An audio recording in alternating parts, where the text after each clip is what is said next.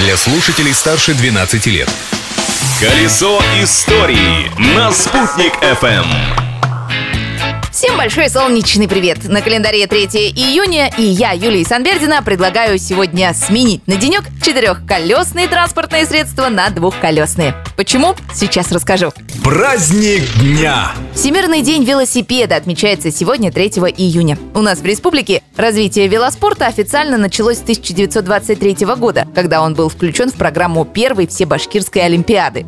Но уфимцы передвигались на великах и раньше. Свидетельство тому – налог, который в 1906 году ввела Уфимская городская дума. Полтора рубля в год должен был уплатить в казну каждый уфимский велосипедист. А в 1908 году было утверждено положение о порядке езды по городу. Тогда же возник и первый запрет. Нельзя было передвигаться на велосипеде в Ушаковском парке. В наши дни это парк Ленина. События дня. 3 июня 1923 года в Уфе в бывшем дворянском собрании состоялся первый творческий юбилейный вечер Мажита Гафури. Писателю, как он сам признавался, было крайне неловко. Ну не привык классик советской, башкирской и татарской литературы, чтобы его носили на руках и дарили дорогие подарки.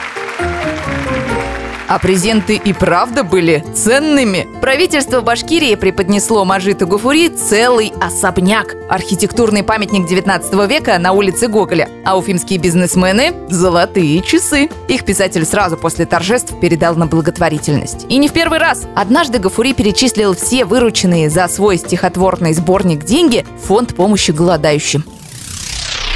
И еще один факт из уфимской истории дня. 3 июня 1924 года в Уфе между деревней Глумилина и Восточной Слободой, так назывался в те времена район нынешнего Южного автовокзала, на грунтовую площадку приземлился самолет «Форман-30», прилетевший из Нижнего Новгорода. Для него это был билет в один конец. Ведь «Форман-30», можно сказать, подарили республике для учебных занятий. А первый ангар для самолетов был построен у деревни Глумилина.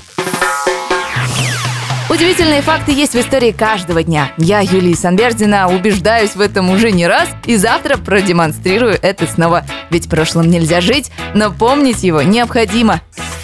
Колесо истории на «Спутник FM.